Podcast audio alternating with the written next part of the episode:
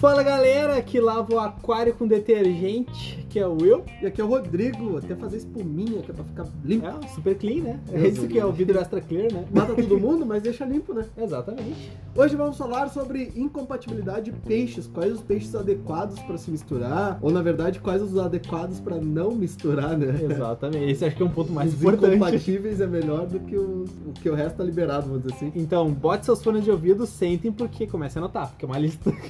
É muita coisa, gente. Acho que o primeiro ponto pra gente falar de incompatibilidade de peixe é falar a dimensão que existe entre peixes, tá? Quando a gente fala de peixe, a gente tá na mesma linha, por exemplo, de mamíferos, né? Tu tem peixes de todas as regiões do planeta, tu tem peixes de vários tipos de água, vários comportamentos diferentes, alimentações diferentes. Então, grosseiramente falando, é a mesma coisa que o mamífero, por exemplo. Tem um urso polar, um camelo, um macaco, vai embora. E a única semelhança dos peixes é que eles vivem na água. O resto tende a variar muito dependendo da espécie. E a gente vai fazer um alerta aqui sobre quais os elementos que tu tem que ficar atento antes de misturar as espécies. Comparativos, principalmente, né? Comparativos, principalmente. O primeiro de todos é o pH. A compatibilidade de pH eu acho que é a mais gritante. Que afeta muito o metabolismo do peixe, principalmente. A longo prazo, tu reduz o tempo de vida de um peixe, coloração, estresse, muitas coisas. E aí, voltando para essa questão da diversidade que existe de peixes, principalmente nessa parte do pH, tem uma que é clássica. Essa é a clássica de todo mundo. A cara com quem? Não, essa aí o pH já diz que é errado totalmente, né? Mas é tudo ciclídeo. Eu posso misturar porque é tudo ciclídeo. É tudo... Nossa. Eu vi na internet que é tudo ciclídeo. Não tem diferença entre ciclídeo africano e não tem americano. É tudo ciclídeo. É uma variação de 1.4 pontos, às vezes. 1.4? Imagina o Oscar. De 7 para 8.4. Pega aí. Não, o Oscar vai vir mais baixo. É, o Oscar é um ciclídeo, ó. Pega um Ramirez amazônico. Chega a viver até ali... A gente encontra água até 5... quase 4.7. Se vocês forem, quer uma coisa para curiosidade, pessoal, vai lá e pesquisa pH do Rio Negro. Quando ele chega em Manaus, às vezes, é proibido tomar banho em certos horários, porque o pH chega a 4.5. Então, tu pega um peixe, vamos botar arredondar ali para 5, 6, tá? Pra não ficar tão ácido. Sim. E aí tu tem o africano, que é o ciclídeo amazônico. Aí tu pega o ciclídeo de Tanganyika, que é 9.1, 9.4. A diferença é... absurdo. E aí tu pega, mas é tudo ciclídeo. Então é a mesma coisa, vamos voltar lá pro mamífero, é a mesma coisa que tu pegar ali felino. Então é tudo felino, né? É tudo gato, né? É tudo gato. Vamos botar ali o tigre de bengala. Que com bengala é assim, imagina sem bengala. Tu pegar a onça, a jaguatirica, o gatinho, né? É tudo, dá pra dar uísca sachê pra todo mundo. Claro, né? Em diferentes proporções, mas sim. Tudo bem nutrido. Bota Tid Cat pra fazer xixizinho. Nossa, imagina. O que sobrar, bota no filtro. Então, a incompatibilidade de peixes é muito grande. Ciclídeo não é tudo ciclídeo. Ciclídeos nós temos só na África os três principais lagos: Malawi, Tanganyika e Victoria. Sendo o Malawi e o Victoria com água bem similar. Então, os produtos mais parecidos. Os produtos que são feitos para o Malawi são feitos também para o Victoria. E o Victoria também não tem tantos peixes assim que vem do Victoria. A grande variedade vem do Malawi. Aí tu pega o Malawi e Victoria, tem um pH 8.4, 8.6, 8.8, por aí. Aí num limite muito alto já. É, tu pega o Tanganyika, já é um pH 9.1, 9.4. É o começo já, né? Aí tu pega ciclídeos de rios, são pH 6.5, 7, que é, no caso, o joia, que é um peixe de rio. Tu pega o cribensis, que é um ciclídeo africano de rio. Muita gente acha que é ciclídeo anão americano, e não, é um ciclídeo anão africano, mas é de rio. Sim. Então pH neutro para levemente ácido. Ou seja, é tudo diferente. A incompatibilidade deles é visível. Porque tu pega a alimentação do Tanganyika... onívoro para herbívoro. É um tipo, tu pega do Malawi, é outra.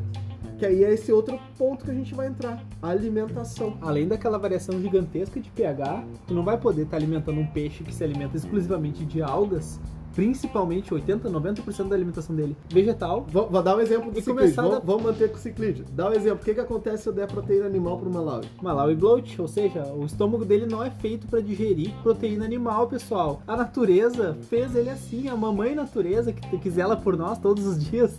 É os caras dando bife pra vaca. Exatamente. Não é alimentação de ruminantes.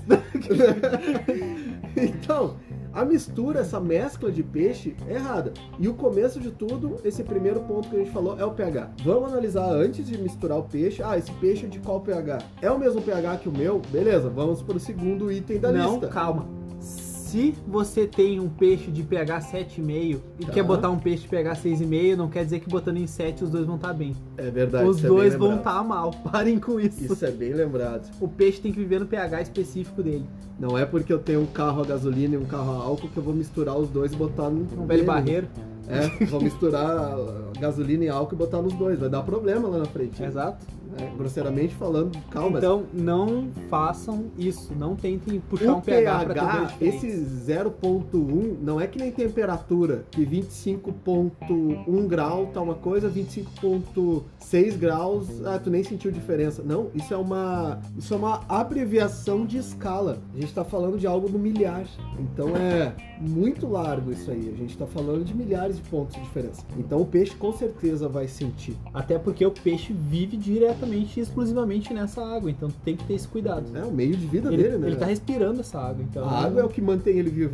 Principalmente. Esse é o ponto. Exatamente. E agora vamos para outro requisito do checklist. Você viu se o pH é igual, beleza? Alimentação, a gente tá falando agora. Parte da alimentação é muito importante. Não adianta misturar um monte de peixes, todos eles com alimentação diferente. Tu acha que realmente vai acontecer no teu aquário de o peixinho herbívoro vai lá e olha para aquele floquinho? Não, aquele ali é proteína animal. Aquele é bife de vaca. É, eu não quero. Por favor, me sirva somente espirulina. Eu não gosto dessa ração. Classe A. É, eu então não quero classe B nem C. É, e aí você corre o risco, muitas vezes, de acabar tendo problemas com um peixe que tem uma alimentação única, exclusivamente herbívora, com peixes que são onívoros, ou carnívoros, né, predadores. Diferente do ser humano, tu não vai conseguir transformar um peixe em vegetariano só porque você quer. Não existe peixe vegano. Isso, não, realmente, não tem como fazer isso. Você vai estar praticando o metabolismo de um peixe que é próprio para isso. É que nem dar alface para leão, né? Exatamente, não tem como. Não vai funcionar.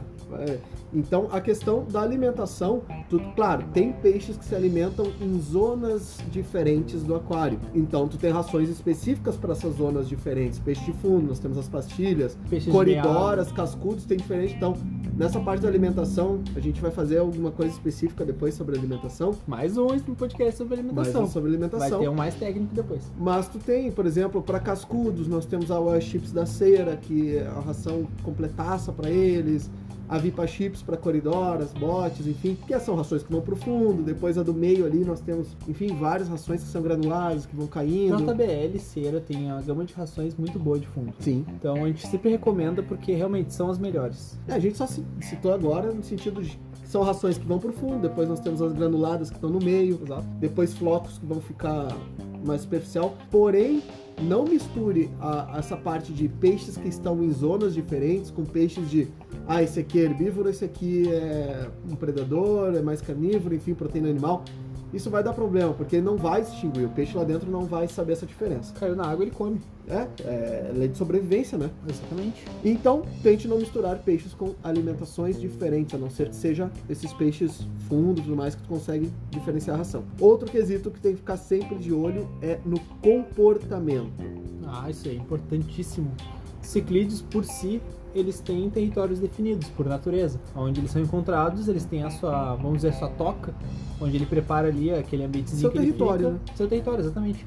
E ali ele protege para se alimentar por ali. No caso de reprodução, caso consiga um casal, formar casal, fechar um casalzinho bonitinho, eles vão ficar naquele território e vão proteger contra possíveis predadores. E uma coisa importante, isso é um diálogo que eu tenho muitas vezes com vários biólogos.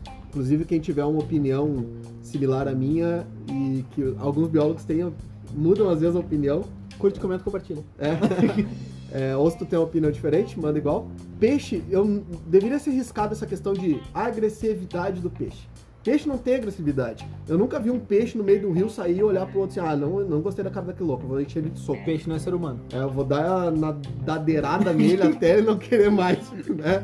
Não, isso aí não existe. O peixe, ele é ou territorialista ou ele não é territorialista, ponto. Só que dentro de um aquário, muitas vezes o território dele que ele vai formar na natureza é muito maior do que o teu aquário.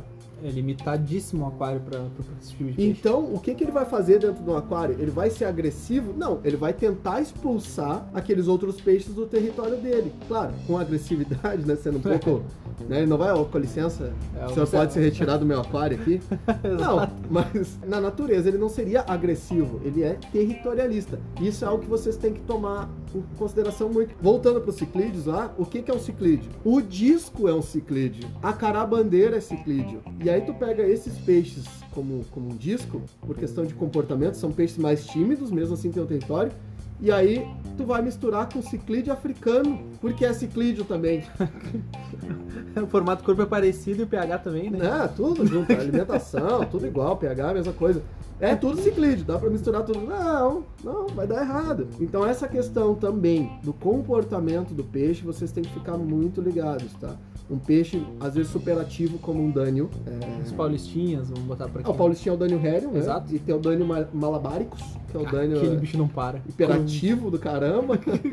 Aquele peixe, às vezes, estressa muito mais os teus outros peixes, porque ele nunca para. O bicho tem uma pilha, ele não para nunca, ele é ligado... No... Não, não é uma pilha, né? É uma trifase. Não, o bicho é nuclear. Ele não para. Então, o comportamento dos peixes também tem que ser similares. Peixes muito agitados, por vezes, acabam estressando peixes que são mais calmos. O próprio disco que a gente mencionou agora é um peixe muito mais tranquilo, muito mais calmo, muito mais tímido. Tu botar ele com cardumes, com peixe de cardume, peixes que são mais rápidos, mais velozes, vai interferir na alimentação dele. Consequentemente, até mesmo no comportamento dele, porque ele vai ficar cada vez mais retraído. O pessoal que tem disco sabe o quanto é devagar pro disco ir lá comer e tal. Ele é um peixe mais lento que os outros. Então, se tu botar um cardume, esse cardume vai... Parece as piranhas, né? Eles vão acabar com a ração. Afinal, a piranha é um tetra, né? Exatamente, mesmo família do Neon. Todo mundo. Por incrível que pareça. Então, assim, se você botar, por exemplo...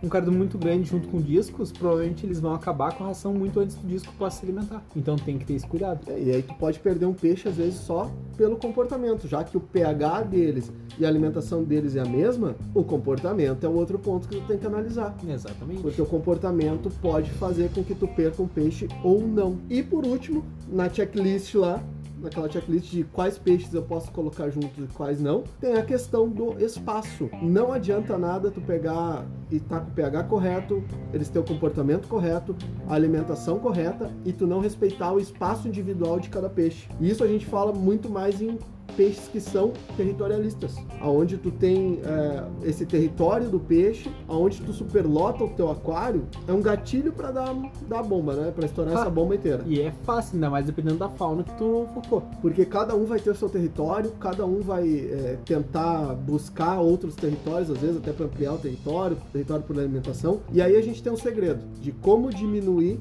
tanto o território quanto, de certa forma, acalmar o peixe. Não é nem um segredo, na verdade. Todo mundo fala que é segredo, lógica básica. Parece que é a coisa mais difícil do mundo, né? Não, com certeza não. É uma coisa muito simples. Parâmetros corretos de acordo com a tua fauna e alimentação. Boa qualidade de água e uma boa ração. É só isso. É simplíssimo. E aí vai reduzir muito o território do peixe com isso. E boa qualidade de água não é, eu troco água todo dia e boto aquele produtinho que tira o cloro. O anticloro. Então... Boa qualidade de água, a gente está falando realmente imitar os parâmetros de água que ele encontra na natureza. Desde a dureza, da questão de minerais. Os ciclídeos que a gente está falando agora, por exemplo, ciclídeos africanos, nós temos os sais de ciclídeos africanos. Exatamente. Temos elementos traços. O disco tem elementos traços. Nós temos durezas específicas, salinidades específicas para disco. Mesmo o pessoal achando, é água mole, mas a gente vai falar de disco depois. Aquele podcast vai ser bom. Tem certas coisas que são específicas para cada peixe. E isso é algo que tu tem que avaliar sempre. Tu quer que um peixe esteja bem, saudável, colorido, e seja aquele peixe que tu viu na internet, aquela foto fantástica... Cheia de filtro, sabe? Mas sendo fantástico dentro do teu aquário, é simples. Qualidade de água e uma boa alimentação. Ou uma câmera com bom filtro. Os dois servem. Até peixe morrendo fica colorido. Aí, eu tô vendo tu mesmo que pega o peixe na mão, fora da água, pra tirar foto, pra mostrar pras pessoas aí, Fora da água, qualquer peixe reluz, ó, espertinho. Não, é verdade. Não caiam nessa aí. Lá aquele pessoal que vende o peixe, olha que bonito, chega a estar brilhando. Ali na peixaria do centro tem peixe brilhando ali, tudo no gelo, né? É, exatamente. Então, ó, não acreditem em fotos com peixe fora da água. É sério, a escama reluz. É, e tudo que é a nadadeira, ela fica certinha, bonitinha, não tem... Às vezes não tem nem como ver se tem bactéria, não, né? É, exato. Então... Fora da água, todo mundo é saudável. Então, pessoal... Essa dica é muito importante. Analisa o peixe dentro da água, comportamento do peixe. O cara tirar para vender, para mostrar uma coisa, para tirar foto, olha, peixe, tá, beleza. Agora, para vender, tem que analisar o comportamento de peixe dentro da água, senão não vale a pena. Tá? Isso aí esconde muita coisa. Essa de tirar fora da água é justamente para dar mais cor pro peixe, é para dar mais vida pro peixe, para ele parecer brilhante e tudo mais. E não caiu nessa. É, não caiu nessa. Bom, todo mundo que já é aquarista, um pouco tempo que seja, sabe como é bom tu parar, por exemplo, numa loja e ficar olhando os aquários. Cara, é interessante. Tu vê o comportamento de cada tipo de peixe. Tem clientes, amigos nossos, que ficam, cara, meia hora, uma hora, às vezes, olhando. Vem só pra olhar os peixes. Exatamente. Olha esse... Ah, o comportamento desse peixe foi legal. Vou levar esse, entendeu? Então é aquela coisa, é do hobby, né? Finalizando a incompatibilidade de peixes, seria basicamente isso, pessoal. Vocês têm que analisar, são coisas simples, que é o pH, comportamento, alimentação e espaço. O espaço entre eles que tem que respeitar. Você viu tudo isso. Você viu todos esses quesitos. E mesmo assim... Ah, mas eu vou botar lá porque dá certo. Aí a responsabilidade é tua. Porque nós estamos aqui fazendo podcast, já 30 e poucos podcasts, falando pra você como fazer tudo certo. E se tu botar, meter esse louco aí de ah, mas eu vi na internet que dá certo, ah, mas eu tô lá e já tá há 5 meses eles estão sobrevivendo. Ah, isso não é parâmetro. Que é o sobrevivendo, literalmente, né? Não tá vivendo. Literalmente. Então, assim, a culpa não é nossa. A culpa é tua que tá fazendo errado. Não vem dizer que, ah, mas tá tudo bem, porque... Não, não tá. Tu não é o peixe pra saber disso. Ah, mas tá tudo bem porque meus peixes estão vivos? Não. Isso não é uma leitura. Com certeza não. Ah, meus peixes estão tudo bem ali na lâmina d'água, puxando oxigênio de fora. Eles estão de barriguinha pra cima, querem carinho. É... Mas é isso, pessoal. Eu acho que é um assunto bem simples, bem rápido, precisa ser dito. Muita gente não sabe, ou muita gente... Que a gente nem precisa falar mais isso, a gente tá fazendo esse podcast porque as coisas têm que serem ditas. Reafirmar, né? Exato. É, muita gente sabe disso, simples assim, e muita gente ignora isso. Ah, mas daí são... Ah, é como a gente falou, é responsabilidade. Uma pessoa bonita, né? Agora vem a parte boa, que é agradecer, pessoal, a nossos 2.800 ouvintes nesses 2 meses de podcasts. 2.800. Cara, isso é muita gente, é muitos vocês, é muitos uns. E a gente tá fazendo isso só por causa de vocês. A gente não tá fazendo... Quem me dera fosse por causa do dinheiro. A gente não ganha nada, a gente só gasta, na verdade. Exatamente. Então, pessoal, muito obrigado de coração. E a gente vai pedir de novo para vocês, se vocês tiverem sugestões de episódios que queiram que a gente grave, falando sobre determinado assunto, ou tenham perguntas e tudo mais, vai chegar logo, logo já o próximo de leitura de e-mails e tudo mais. Não existe então, pergunta idiota, podem fazer. A resposta geralmente é idiota, mas não a pergunta. Perguntas todas são necessárias. Pergunta para aquarismo, todas são vitais. Exato. Então, manda pra gente, e para não se alongar muito, a despedida... Eu tô indo, um abração, fui. Então, qualquer dúvida, sugestão, como o Rodrigo mesmo falou, crítica, elogio, por favor, manda lá no e-mail aquarismobizarro@gmail.com. Estamos no Instagram, como aquarismobizarro. Pode não postar muita coisa lá, mas a gente tá lá, tá? A gente tá mais pelo direct pra responder as dúvidas de vocês. Ficamos por aqui, falou!